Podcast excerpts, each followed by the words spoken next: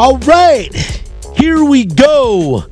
On a Sunday morning in Las Vegas, I'm Brian Feldman, and coming to you live from the Fox Sports Residential Bancorp studio. This is Outta Line. We are here every Sunday morning at 8 on Fox Sports Radio, 98.9 FM and 1340 AM, flagship of the Vegas Golden Knights and sister station of Raiders Nation Radio. Also, here is our social media director, Spencer the Wiz Ostrovsky.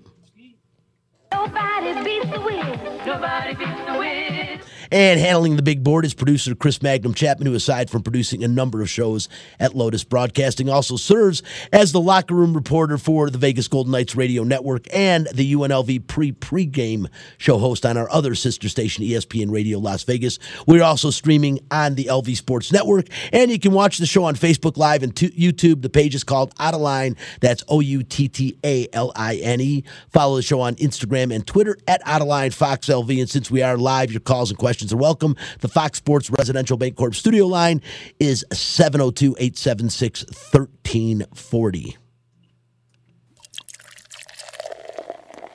Hi, this is Bubby, and it's time for What's on Tap. What's on tap? Brought to you by title sponsor Residential Bancorp. Whether purchasing a new home or refinancing the home you already own, Residential Bancorp is the company to turn to for all of your home financing needs. Residential Bancorp funding America one neighborhood at a time. Call 702 964 5720 to get information on all of the home financing options currently available in the state of Nevada. On tap, former NFL linebacker Mike Jones, uh, known for the tackle in Super Bowl 34, joins the show to talk about Super Bowl 57. I'm real curious to get Mike's thoughts on the way the game ended. A lot of people still consider that very controversial. The Vegas Golden Knights have now won five in a row and are on top in the Western Conference, big time after the All Star break.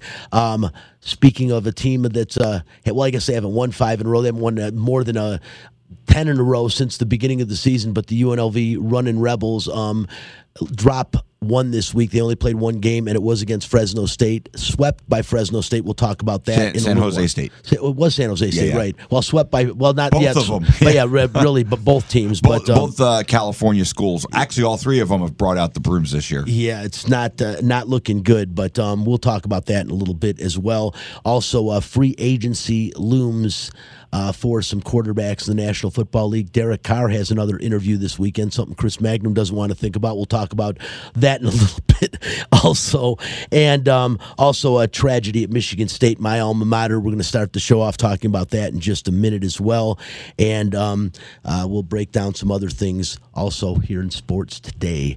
Uh, but real quickly, um, let's get right to uh, the Michigan State. Um, what what had happened at Michigan State? Uh, you guys are pretty well aware of that now. Three MSU students were killed, five others hospitalized after 43 year old Anthony Dwayne McRae opened fire in two buildings on campus last Monday. McRae died of self inflicted gunshot wound when he was confronted by police off campus in the aftermath of the mass shooting. Um, classes at Michigan State were canceled for the remainder of the week. I think sporting events didn't take place for two days, and uh, uh, classes that were in the two buildings where the shooting took place will not hold classes for the rest of the semester. Um, yesterday, really cool. Michigan played Michigan State. The big rivalry. The game was played in Ann Arbor. Uh, Michigan ended up winning the basketball game.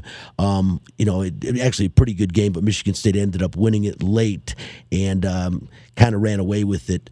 However. Um, regardless of the final score that was 84-72 Michigan State uh, Michigan um, U of M marching band at one point played uh, the alma mater for Michigan State. And after the game, Tom Izzo had this to say. State alums escaped for two hours.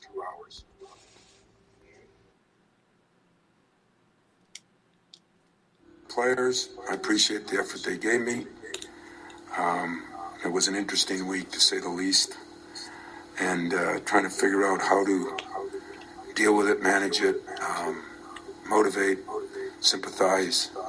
Uh, there are a lot of key words that went into what we did, but all in all, uh, we played the game for two hours. Played the game to try to make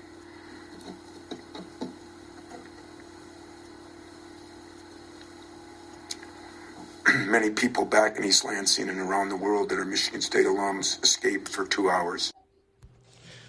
Yeah, I'll tell you, Chris. Um, You know, we talked about a little bit before the show, getting in here, and uh, just really, um, I don't even know what to say about it. Things like this are ju- just absolutely drive me crazy. I mean, you just have an inkling you don't want to be here anymore. You're unhappy. Uh, I just don't know. Why can't you just leave yourself? And uh, you know, you just impact so many lives when you take another's life. And uh, you know, you know, beyond the selfish act, it just it just never makes any sense to me. Those things that happen. Yeah, it, it's obviously a, a very disgusting epidemic that we have here in the United States. Um, you know, following Michigan State, there was another mass shooting at a shopping mall in El Paso, which was right next to right next to the Walmart where a gunman killed over 20 people a couple of years ago. Then we had another mass shooting on Friday in the state of Mississippi, the state with essentially no gun laws. Uh, the Michigan State one, you know, you, you think about that because we're both parents. We both have kids who are, you know, your kids are college age. My son is a freshman in high school.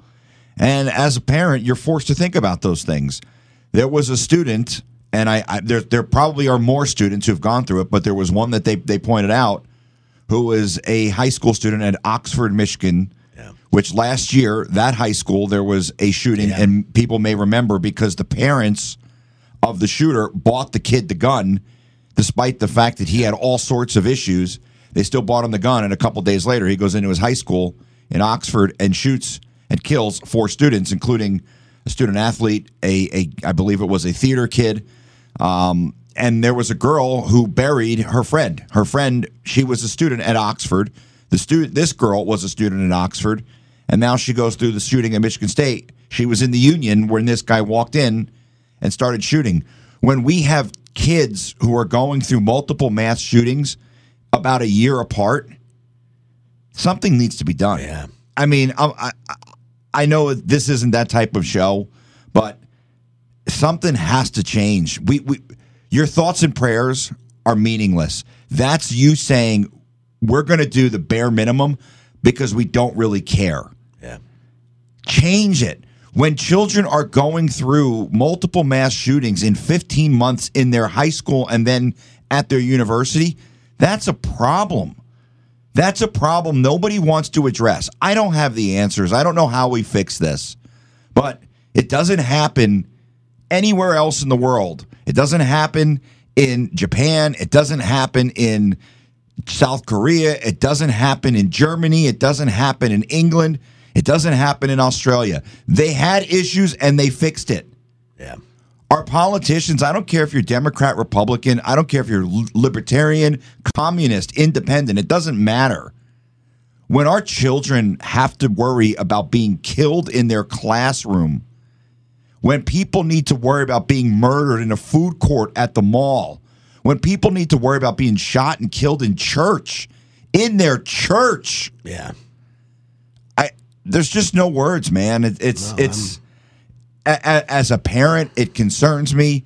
You know, I, I I drop my kid off to get on the school bus every every Wednesday through Friday morning, and every morning I think to myself, "Am I ever? Am, is this the day?" You know, they're, Yeah, they're they're, thoughts that you shouldn't even have to No, have. And, no. and like you said, Chris, um, I um, you know, distraught over it. You could hear Tom Izzo. He couldn't even get through the speech. You know, tears were in his eyes when yeah. he was when he Ba- was talking. basketball yesterday And- was was a distraction Yeah. when it should be a Well, celebration. it was, it was like I said to see the biggest rival for Michigan State. Michigan's their biggest rival for Michigan. Obviously, in football, Ohio State is. But you know, to see the two those two schools really unite uh, is just something that that's what makes things special and what where sports can be so special and, and warm your heart for a second. But again, there, there, there's nothing you can say about this act, and and you know, say it just affects our children, Chris. I mean, that's where I went to college. I mean, I was on that campus. I've been in those buildings. I mean, it's just it's it's it's mind blowing. It really is. And as you said, something has to be done. A lot of students were were, were you know went to Capitol Hill in in in East Lansing, which is the capital of the state of Michigan, and did complain, and they said there's going to be some legislation, but something just does have to be done. And uh, and again, just thoughts and prayers, obviously, out to the family, to my alma mater, um, that they get things together. And like you said, Chris, the basketball game wasn't necessarily a distraction. No one really cared about the final outcome. It was just the outpouring, and you could see it from students in both schools um, how impactful that was. And uh, I don't want it to be impactful because I just simply don't want it to happen. Uh, so you don't have to say, "Wow, look at how great that effort was." That, that effort shouldn't have been there because this whole thing shouldn't have happened, and something needs to happen so it does stop. Listen, without further ado, I do want to bring our guest on the show today. Been looking forward to it.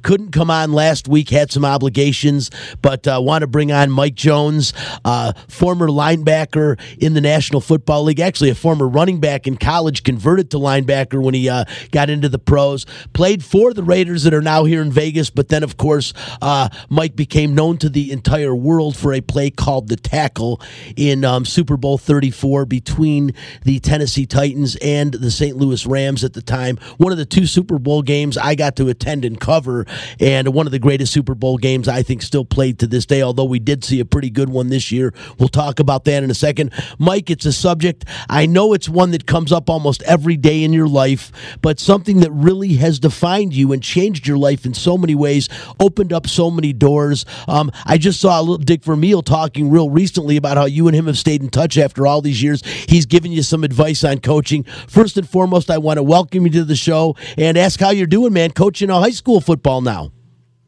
Well, I'm doing great. How you doing, Brian? Oh, you know, Mike, I, you know, I'm out here in Las Vegas living the dream, and uh, we're getting ready to have Super Bowl 58 here next year, and this town is buzzing over that and buzzing over the fact that we have two professional sports franchises in Las Vegas. I'll tell you, growing up, Mike, myself, probably you're the same. We're close in age. Um, whoever thought you would see professional franchises playing in Las Vegas?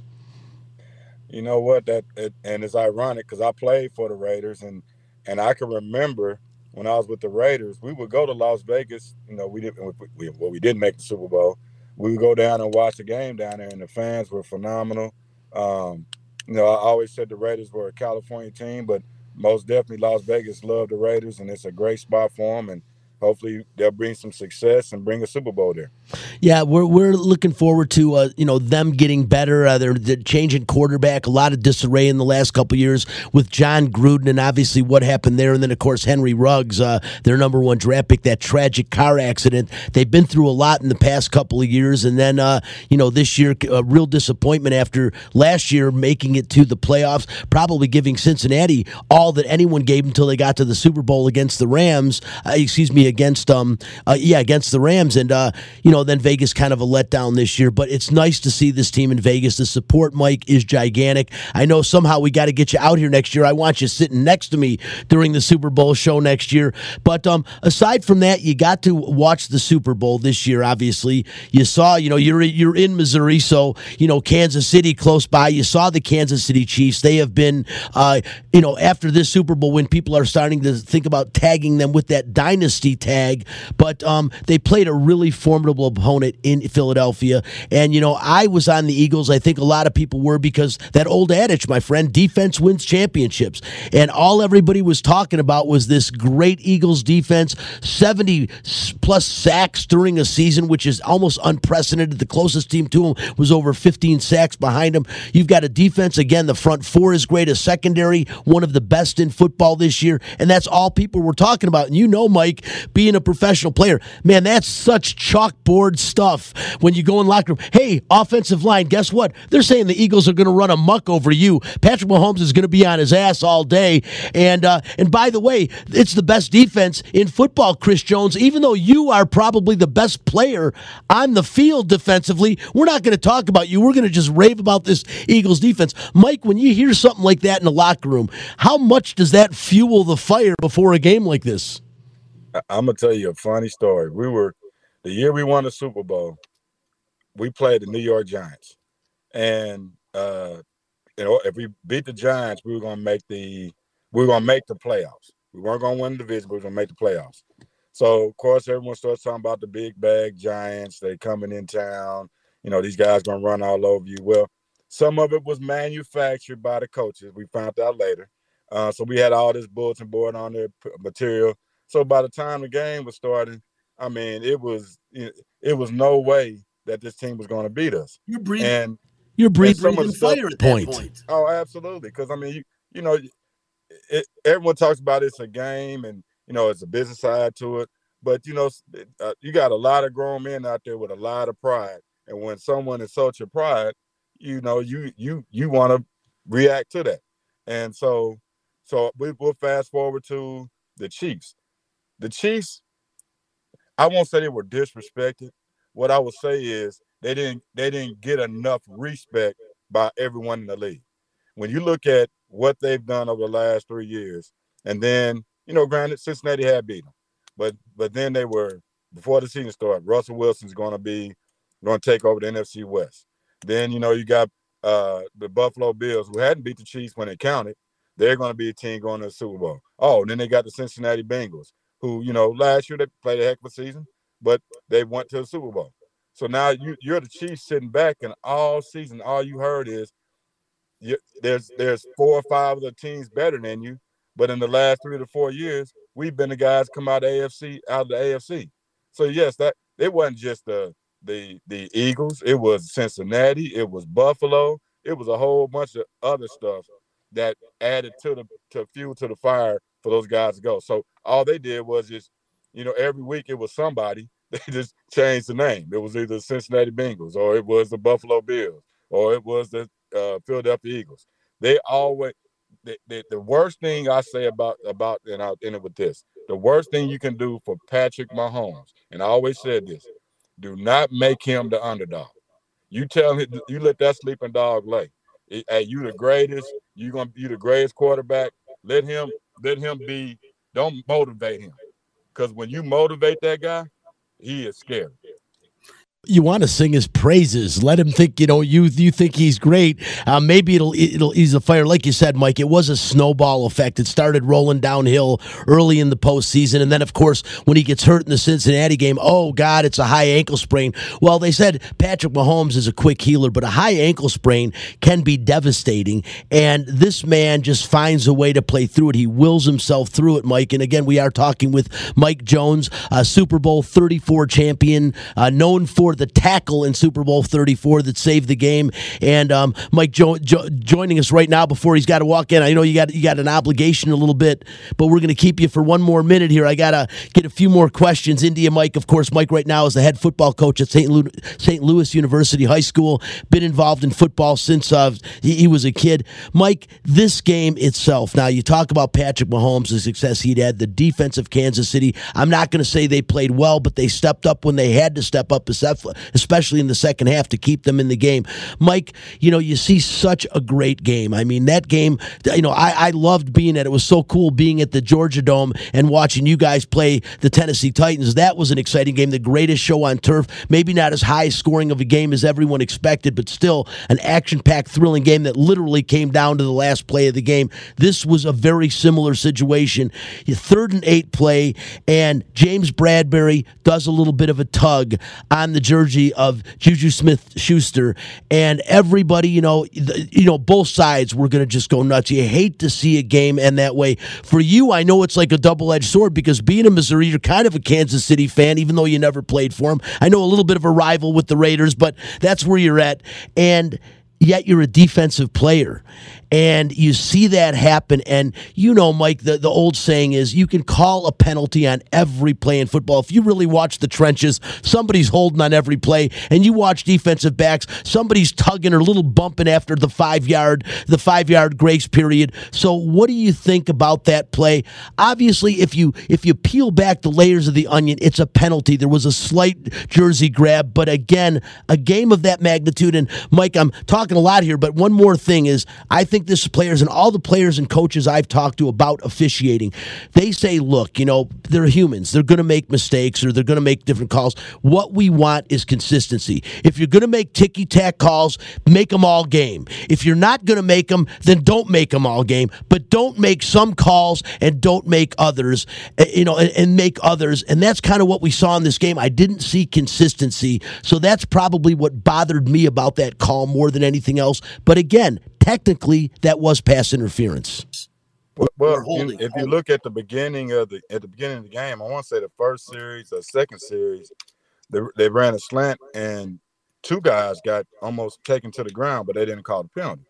So you know, so the whole game, we can say what we want, but the as a coach, you're going to be on official saying, "Hey, this guy's been holding all game. Watch the holding."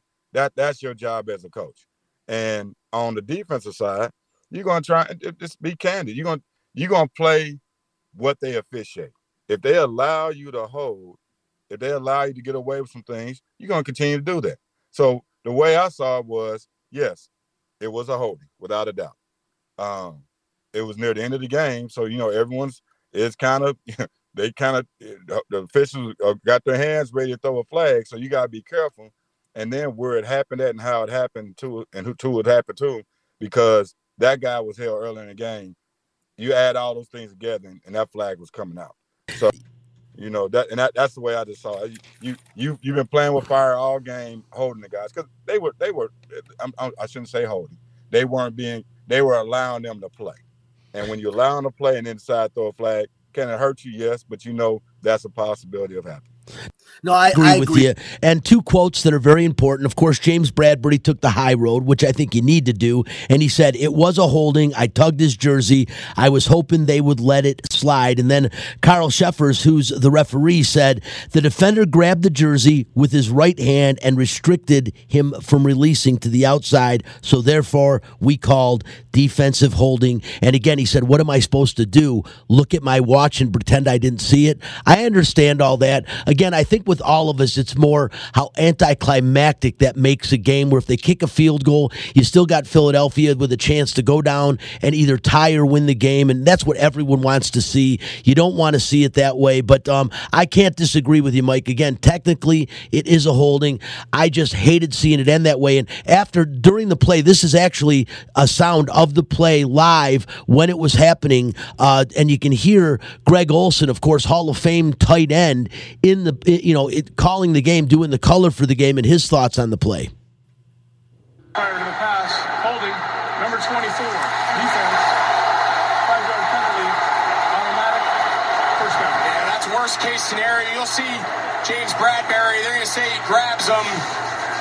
He's got his left hand on his back. I don't know. Mike, listen, I think on this stage, I, I think you let him play. Obviously, Mahomes thought he saw it. I think, I don't know. I think you let him play, finish this thing out. I don't love that call. Yeah, you know, and, I, and I get what he's saying, but it's, of course, it's an offensive player, a guy that does go out for passes, that caught a lot of passes and a lot of touchdowns in his career. So that would be a call that Greg Olsen would make. I'll bet if Mike Jones was sitting there on the color, he would have said defensively, like, uh, you know, I, I- you know, same t- same type of thing, like, um, you know, I, you know. I don't because again, Greg Olsen would be a guy you would think would be on the other side, and he he basically said that it wasn't a penalty in his mind. But again, you looking at it from the defensive perspective and looking at you know objectively, it was a penalty. Again, we're we're we're, we're you know it's, it's if or not, but it's it's a penalty. Uh, Well, I'll tell you what's ironic about that because you said Greg didn't. He thought they should let him play. I'm almost sure Greg was on that uh, Miami Ohio State game when they lost the national championship. Yeah. You know, and, and so that that, that could have opened up a wound for him. I mean, I, I'm not saying it did, but I'm I know that there were there are a lot of guys on both sides of that that when you see that it it, it brings up stuff. So I, I I mean I was listening to the game and when I heard Greg say that I was like wow, and and, and see and and my better half is loves the Chiefs. So he's like, well, why? You, I said, why do you think he said? That? I said, because I I'm almost sure he was on that Miami team that lost to Ohio State and they got a penalty, the ghost flag on that on that on that play. Well, that, So- that- they were bitter too because uh, the uh, uh, Miami ended up though getting uh, getting a uh, f- a fourth down play. Was it Ohio State got that extra fourth down play? Mhm, Exactly. It was it was it was almost a I, similar play. Yeah, Yeah. Guy Yeah. took him a little bit. So saying Greg did that now because I mean I know he's a whole lot more professional than that, but it's just that when you have a situation like that at the end of the game when you have a possibility to go both ways, it, it was a holding call. Do you hold if you hold the flag? Then we- well we can't talk about because we don't know what would happen. But all all we know is that he threw the flag. It was a legal call. It was the right call. it may not have been the right call at the right time, but it was it was. Let me make sure it was say it's right. It was the correct call. Now, some some people might agree or disagree, but I mean, and you know, and I know what everyone's saying. Well, you know, let them play. It was in the game. Let's see what what's going to happen with Philadelphia, and, and that sounds great and all that. But when you official or player at that moment in that time, you know, one side, you know, if you Juju Smith, you saying, man, I should have, you know, that was holding all day long. Other kids like, you know what, I've been playing like that all day. They didn't call it. So I mean, and then the official says, well, there's a penalty. I might have missed them before, but I got this. So I mean, you, you it, it's not two sides; it's probably eight sides to the story. No, I No, agree. I agree. Hundred percent agree with you on that. You, you, you know, if the official, you see the replay and you see him looking right at it and he doesn't call it, he gets in trouble with the league. I mean, you know, that's it, it's too big of a play. If you see it, you got to make the call. And I'm definitely not disagreeing with that. A couple more things, and I'm going to let you go, Mike. First, first time in history, two black quarterbacks faced off against each other in the Super Bowl. How cool was that for you to see? Long tie coming, and two of the best in the game now. I mean, I think uh, the upside of Jalen Hurts. This guy has done nothing but been a winner throughout his career. Key, another guy, you talk about Patrick Mahomes. Tell him he can't do something. My God, I'm not sure that it's not even worse if you try to tell Jalen Hurts he can't do something. You know what's amazing? You know, with Super Bowls played in February, which is Black History Month, to have the opportunity for two black uh, quarterbacks, two exceptional young men, you know, great people, um, and then to be able to have them play and and, and be the starting quarterbacks uh, in the Super Bowl was, was phenomenal. I mean, just it, it it it was special to a lot of different people, and and to see the way the game is being played and how successful our, our young black men are at that at that quarterback position, and, and and when the time at one time they said guys couldn't play quarterback, they need to play something else. It's just a testament to you know what these guys are, are people and their parents and what they've done and how the game is, is getting better. We still got a long way to go in NFL and in all sports now, actually, actuality. But this is a, a great step, you know, forward for our young men and and how how to move forward in this game. Super, cool. And Mike, before I let you go, of course, we got to revisit the tackle again. Uh, a play that called you called the play 77 blast, if I'm not mistaken. We've talked about it before, and um, a play that is that that literally sealed that Super Bowl and impacted your life, changed your life, changed a bunch of people's life. Because again, Kurt Warner, I said it before to you, I'll say it again on the show. Love the guy, one of my favorite all time quarterbacks ever, what he did. But I still was unhappy when I watched that Super Bowl speech. I expected you to be singled out. Hey, thanks, Mike, because the bottom line is does Kurt still get into the Hall of Fame? I think he does. But if he's 0 3 compared to 1 and 2 in the Super Bowl, that's a big thing. You're a guy that didn't win. Now, Jim Kelly's in the Hall of Fame. He won. He lost four straight. But again, that is changing. The story, the underdog story, the movie they made about Kurt Warner wouldn't have had the same feel had he not had at least that one Super Bowl ring. Um, just a gigantic thing, Mike. Really quickly, run us through that play again because people never get tired of hearing about it. And then, if you don't mind, how that has impacted your life to this point. Uh, well, you know what? This gives me opportunity to warm up because I'm, I'm gonna speak about it at this church in about an hour. So, um, it you know it's last play of the game, of course. We just come out of timeout, and um, uh, we run the same. We ran the same defense in the red zone the entire season. Now it was a adjusted defense, meaning we do different things during that on that defense. So we come out, they call the play. Um, I am the inside short defender, and long story short, it's like a, a match zone. Someone runs through the zone, I have to run through with them, but I also got to see a cutter. So I'm I'm looking, and you can't see my see me now, but you see me right there. I I ran through with Kevin, not Kevin, with uh, uh, Frank um, through uh, Wycheck up the center, up the seam, and then I turn and plant because I see Kevin come underneath.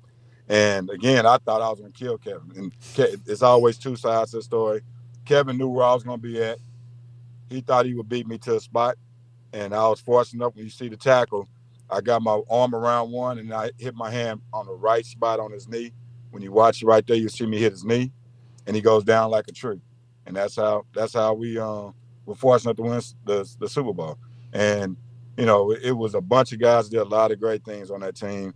I mean, we have I think five Hall of Famers now with Coach Vermeil, and hopefully Torry will be in. I think London has a shot now. Uh, so we're pushing for Torry and London to get in. So we'll have close to seven guys on that team that were Hall of Famers, and they're Hall of Fame people. And hopefully we can get them in to be Hall of Famers. Again, you know, impacted your life tremendously. Have you seen the movie The Underdog Story? I always thought, and I said years ago, I felt the Kurt Warner story should have been called um, Out of Nowhere, the Kurt Warner story, because really the guy, you know, you're talking about a guy that was a stock boy in a supermarket and playing for the Iowa Barnstormers had backed up Jake Delhomme for the Frankfurt Galaxy in the World Football League. And out of nowhere, Trent Green is supposed to be the savior a year after the team won two games with Tony Banks at the helm. And next thing you know, he goes down early in the preseason. I was actually at the Pontiac Silverdome the day that Kurt Warner got his first NFL start in the preseason against the Lions, and he threw this long pass to Anquan Boldin, and everyone's kind of, who is this guy? But I'm like, look, it's the Lions, for God's sakes. You can't judge this guy based on the Detroit Lions. But then he went, obviously, to quarterback what was called the greatest show on turf. I mean, did you see the movie? What'd you think of it? Well, you know what? It's funny because everyone calls me uh, and they said, "Well, Mike, they didn't show the last play," and I was like, "Come on, guys!" I, I said, "If they show the last play, then it, it is a different story." And they're like, "No, what I never thought of." I said, "This this is the Kurt Warner story." You know, so it, it, it had to end with him throwing that touchdown pass. He's like, "You know what? I didn't think of it that way." I said, "Yeah." I said, "So, you know, hey, Kurt, everyone has a Kurt story." You know, and I, and, and I just talked to someone out of Arkansas about this. They were uh, they called me like Mike, hey man, hey, remember when, when we were talking about Kurt? I was like, yeah. I said we were talking about when Kurt right the year the, the spring before Kurt becomes a starter for the Rams.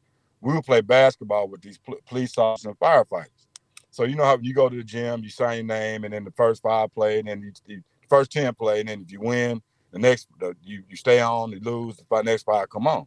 So Kurt gets there and he signs his name. So we're there for about 40 minutes, and I'm looking, I'm like, okay, Kurt's still sitting on the side. So I'm like, Kurt, what are you doing? He said, I don't worry about it. He said, you know, these guys jumped me. So I'm looking at the list, and Kurt's name is about number nine, and we're almost 30. So I'm like, hey man, get in the, hey guys, let this guy in. So we everybody gets in, he gets in, he gets a run. So we fast forward to the season. We're about week seven, and it's after he's been on Sports Illustrated.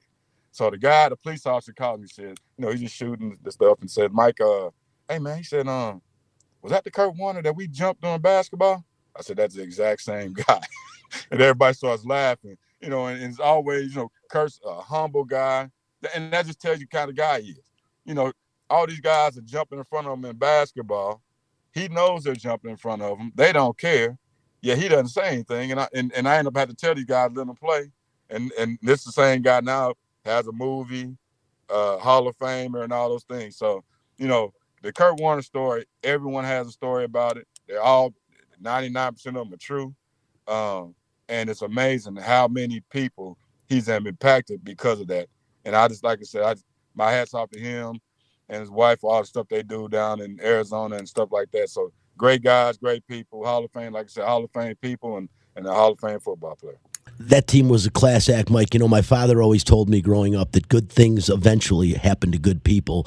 And Kurt Warner's a good person. You're a good person, my friend. And look what's happened to you, man. Blessed. What a blessed life you live, a blessed opportunity. I know you got to go to church and speak about this. As always, Mike joins the show every year for the Super Bowl.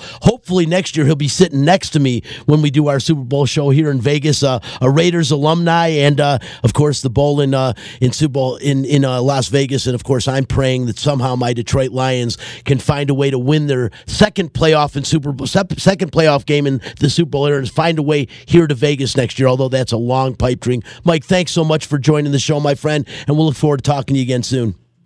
All right, thanks, Brian. Yeah. Once again, that is Mike Jones, uh, the tackle in Super Bowl 34. Again, I was there at the Georgia Dome. Um, just an incredible game and an incredible finish, and um, it'll be a great memory. And it's it's awesome to have Mike on the show every year, breaking down the Super Bowl and talking about it. Because uh, talk about a guy that lived the dream. Like I said, there's probably maybe 10 plays in NFL history that actually are have a name stuck to them, and this play was called the tackle, and it's after Mike Jones. Jones. I mean, the guy's going to live in infamy. It's one play that defines his entire life. And many times I've talked to Mike, and he always says, you know, they're pretty much, unless he's ill or doesn't go out of his house, it's almost every single day that that play comes up and is something that's talked about. Here he here he is leaving. Now it's obviously only a week removed from the Super Bowl, but he's getting off our show and going to his church to talk about that. You know, like an underdog story. It's a really really cool thing. Um, listen, guys, we're obviously running behind, but but there's good for good reason. Let's get right to it and let's go to nightcap.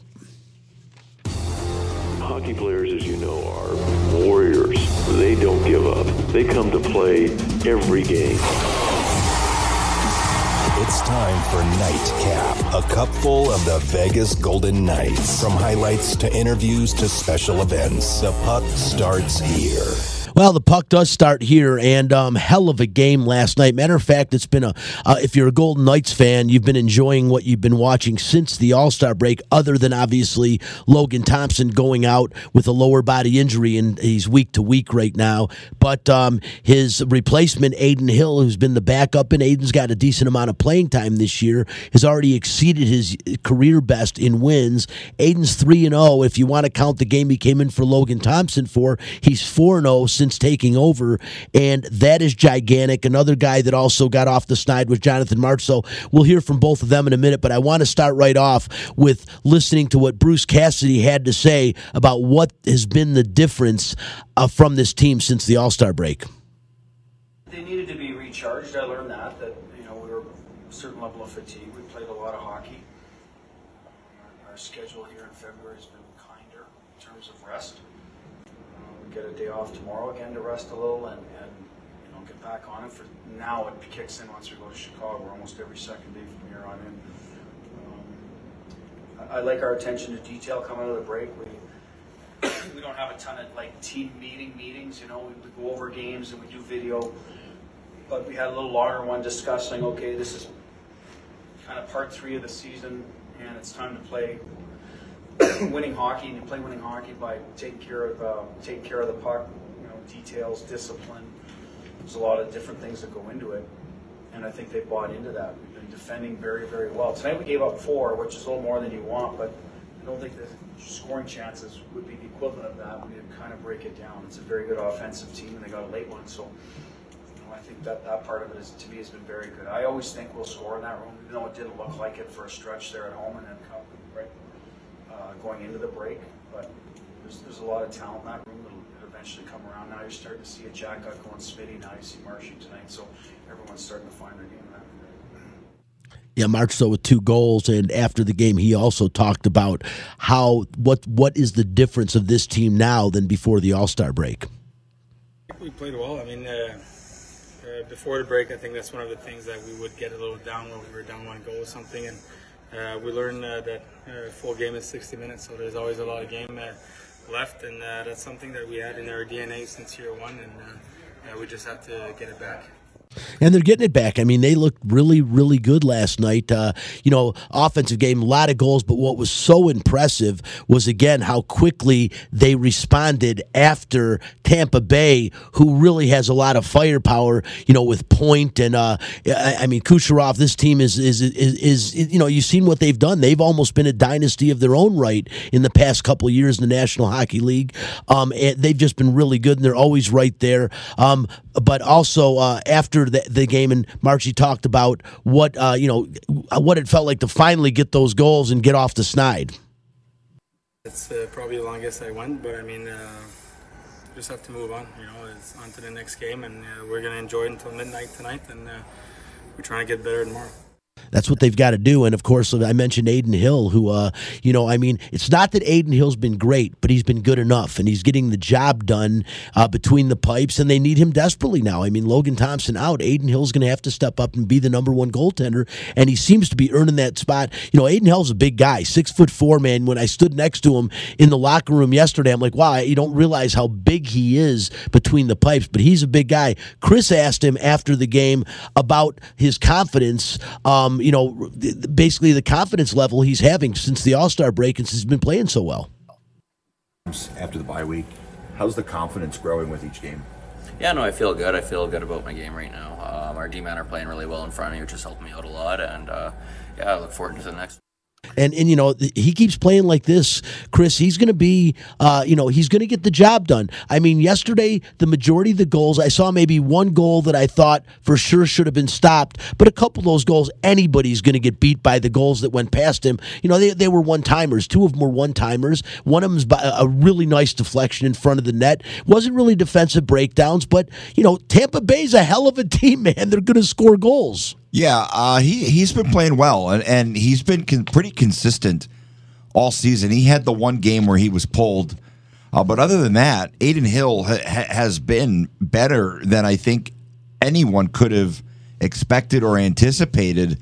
I asked him if he felt like this was the best hockey he's played in his life, and he kind of deflected a little bit.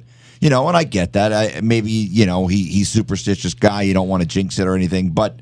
It's the best hockey he's played in his life. well, I mean, I mean, the thing is, maybe when he was in high school or college this or something. team but- needed needed a boost. Yeah, and it's not just Adin Hill who's giving them the boost after the bye week, right? Like, like it felt like they, they played pretty well against the Islanders. They they went to overtime. They lost. Um, William Carrier had the opportunity with the penalty shot, and he kind of joked about being the last guy you'd want to have a penalty shot after that one. But uh, they they played pretty well, and, and I think the bye week came at a perfect time for them.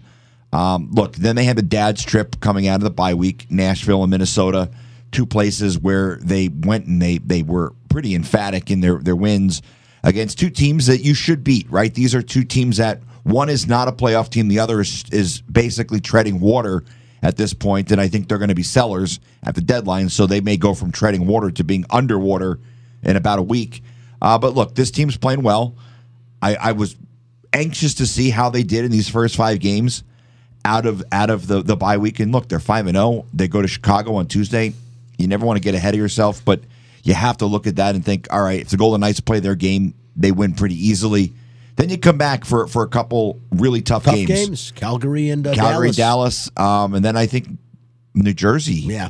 Um, after that, so no, there's there's there's a game in between there. I don't I don't know, but anyway, um, I, I try not to look too far ahead in the schedule, Brian. But yeah, I mean, look, this well, is actually, actually, Chris, it's, they go to Colorado after that. Okay, so so so some really tough games. So, uh, look, the, the the reality of the situation, Brian, is this team needed to prove, I think, to themselves that they could win without Mark Stone. Then you get the Adin Hill or the, the the Logan Thompson injury, and it's like, oh, great, here we go again. Look, they're they're they're five and zero, and I I didn't expect that. I I did not think that they would win. Granted, there's some bad teams in there, but it doesn't matter, right? You you you you you play who's on your schedule. You're five and zero. You should be six and zero after Tuesday night, and then you get into March and you, you you see where the chips go. Well, the good thing is you got those tough games at home. You got Calgary Yeah, and Dallas. the home stretch of the- home stretch of the season. Look. and it's time to start winning at home consistently. This- They've been doing that lately. This team will be defined, I think, by the five game road trip where they go to Florida, Carolina, St. Louis, and Philadelphia. That to me is the defining road trip at this stage of the season. You do fairly well there, and I think all of a sudden you you, you believe you're a contender. If you, if you you don't, you struggle. Maybe maybe a question, but the problem with that is that that road trip is after the trade deadline. Yeah. The the thing is they've gone five and zero. I think they, the team is has kind of said to the general manager, "We can go out and win games. Go out and get us somebody who's going to put us over the top now." Whether or not that happens, I, I I don't know. But they've earned maybe oh my God! How could they have not earned it, Chris? They're the best team in no, the no, no. Pacific But what, right what now. I'm, what I'm saying is they've earned, I think, the opportunity to at least explore trade options at Oh, the that's deadline. the, no. That's what I'm Yeah. saying. I mean, they're right now the number one team in the Western Conference, tied with Dallas with 72 points. Yeah. that's pretty damn impressive considering they were going backwards and stuck in the mud for a little while. Yeah, that, that they December, weren't scoring January goals. w- w- was pretty rough. And, and you talk about a defining game. I thought yesterday, Chris, especially with Tampa comes out and scores that early goal. Seven seconds later, Brett Howden puts the puck in the net. What a gigantic goal for the kid to score Yeah, there. only and his third of the season, yeah, yeah. he talked about that after the game, and we- and we've got that. I think the first uh, five minutes of the game, we were they were kind of on, on their toes and kind of pushing hard. And, um, I think for us to get a response like that right away, kind of got us back into the game and settled us in. And after that, uh, I think we kind of took off. Yeah, it really did settle them in. I mean, and again, they went up again, and Vegas answered right back. And that's the kind of thing you have to do. I mean, everybody is doing their part, Chris. Even a guy, we talked about it in between this, uh, after the game, we were getting ready to go in the locker room, and I said, you know, it's too bad you can't have more than two guys get an assist on a goal. And even Cassidy approached it, and somebody mentioned it in the post game Yeah, uh, press yeah. conference afterwards. Amadio was going down, and I mean, the wherewithal to, to get the puck to Carlson, who did the touch, who got it to Smith, who ended up doing the touch pass to Shea Theodore to put it in the net. But what a great start of that play by Michael Amadio, who ever since he's come back from Henderson, this guy is like determined never to play in the AHL again. He is playing some good hockey, and I think he has cemented himself as a regular on this Vegas Golden Knights team now. Yeah, Mario's been really good. He's been a, a, a really big surprise, I think, this season. Um, he's a, he's certainly a guy who he's meshed with Reilly Smith and with Carlson. You know, and credit to Bruce Cassidy because he's continued to to try to um, tinker with the lines to get things right. Maybe he finally has it right now. Uh, you know, a lot of coaches are stubborn and they they keep they, they refuse to make changes because they think whatever they're doing is is the reason that that things are good and when things are bad it's someone else's fault. Bruce Cassidy has has tinkered with this lineup to get it right and he's working worked tirelessly to get it right. Is this the final product? I don't know. It certainly looks pretty good right now. Um, but but you know I, I I can appreciate and respect the fact that Bruce Cassidy has continued to change things up to make sure that they work. Uh, and Michael Amadio was a guy who's taken advantage of, of every opportunity he's been given this year, and and that's full marks to him because a lot of guys, you know, they they they get buried in the lineup sometimes and they disappear. And Michael Amadio, again, we're talking about earning. Michael Amadio has earned everything he's gotten No this year. about he's it. not a guy who was handed an opportunity. He's a guy who's gone out and he's earned it. So, you know, it, it's pretty great to see. Brett Howden, you know, obviously scores a big goal last night. He's a guy who I think you root for, especially after he suffered that season-ending injury last year. Yeah, it it was, was pretty terrible. horrific, Terrible. and he missed a bunch of time this year too. So for him to come back and and, and be you know productive and, and be a good player for this team on that fourth line, they need that. And and you know the one thing that impresses me the most is this team seems to get scoring from guys all over all, all the time who you you just don't expect. Well, three of the four lines last night, Chris scored. yeah, and, and, then a couple nights ago you had you had every line. Uh, yeah, and, and and everybody, like I said, everybody's contributing. I love how hard Phil Kessel's playing. If you watch him, he might not have showed up in the scores uh, column yesterday, but Phil Kessel was around Well, the he puck. got that big penalty. You know that that doesn't show up in, in in you know the stats as far as goals, but he he got that that uh, stick interference penalty on Steven Stamkos, and they didn't score on the power play, but that was the the the goal where Marchessault scored one second after the power play expired. Yep. So.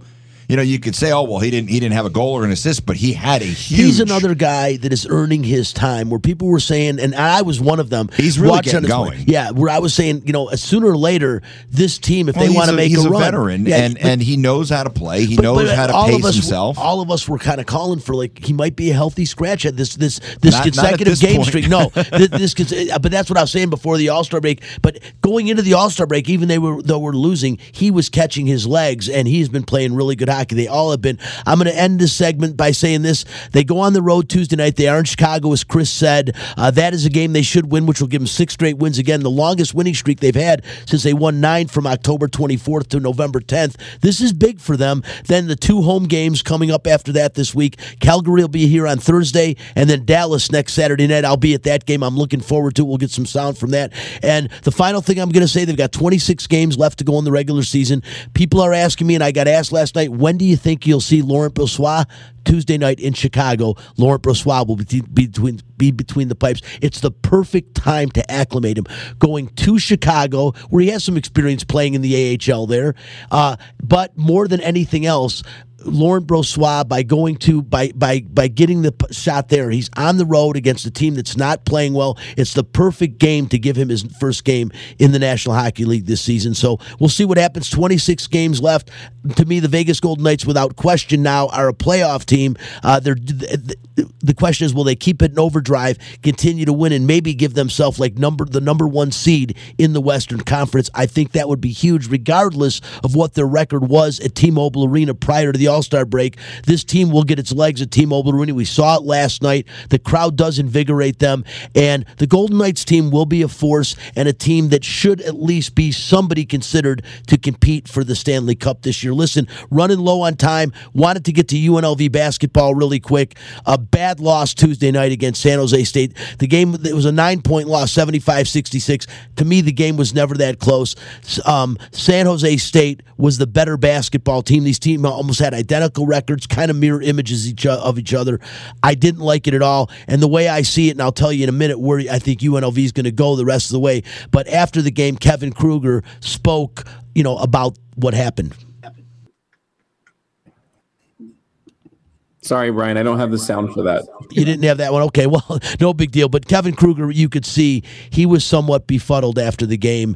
Uh, he was sitting there, uh, Chris. He, he just didn't have a lot to say, and there's not much to say. I don't know what you can do. You know, I said at the beginning of the season when they went on that 10 great game winning streak to start the season, beating the likes of Dayton, beating Minnesota, who we see how bad they are in the Big Ten, and also beating Washington State of the Pac 12. I thought, wow, that was sprinkled into that 10 game winning streak where those aren't puffs when you put them on the schedule. You don't know how bad or good they're going to be. Dayton was actually ranked when they came to the Thomas and Mack Center. So surprising that it went down like that. But this team, I am very concerned with. They've got three games, or I think four games left in the regular season. The only game I see that's winnable, they got to go to Boise State Friday night. They've got Air Force at home. I think they win that game. But then they go to Utah State, and then they got to go to Reno. I think they go one and three down the stretch. That's going to give them 17 wins on the season. And then the Mountain West Conference, that would be a play in game. I think the only two teams, Chris, and I'm going to say this, that they can beat in the Mountain West tournament would be Wyoming and Air Force. I think if they get matched up against anybody else, they'll get bounced in the playoff game. Well, play Brian, in game. Brian, they've they've gotten swept by Fresno State, who might might have been one of the worst teams in the conference. Swept by San Jose State, who much improved under Tim Miles. You know, Yeah, full- I like him a lot. he, he's a great coach, and, and he's really working miracles at a program that needs a, a, miracle worker. But I, I, I- you know, Brian, it, it, it's one of those things where I'm I'm almost embarrassed of this program.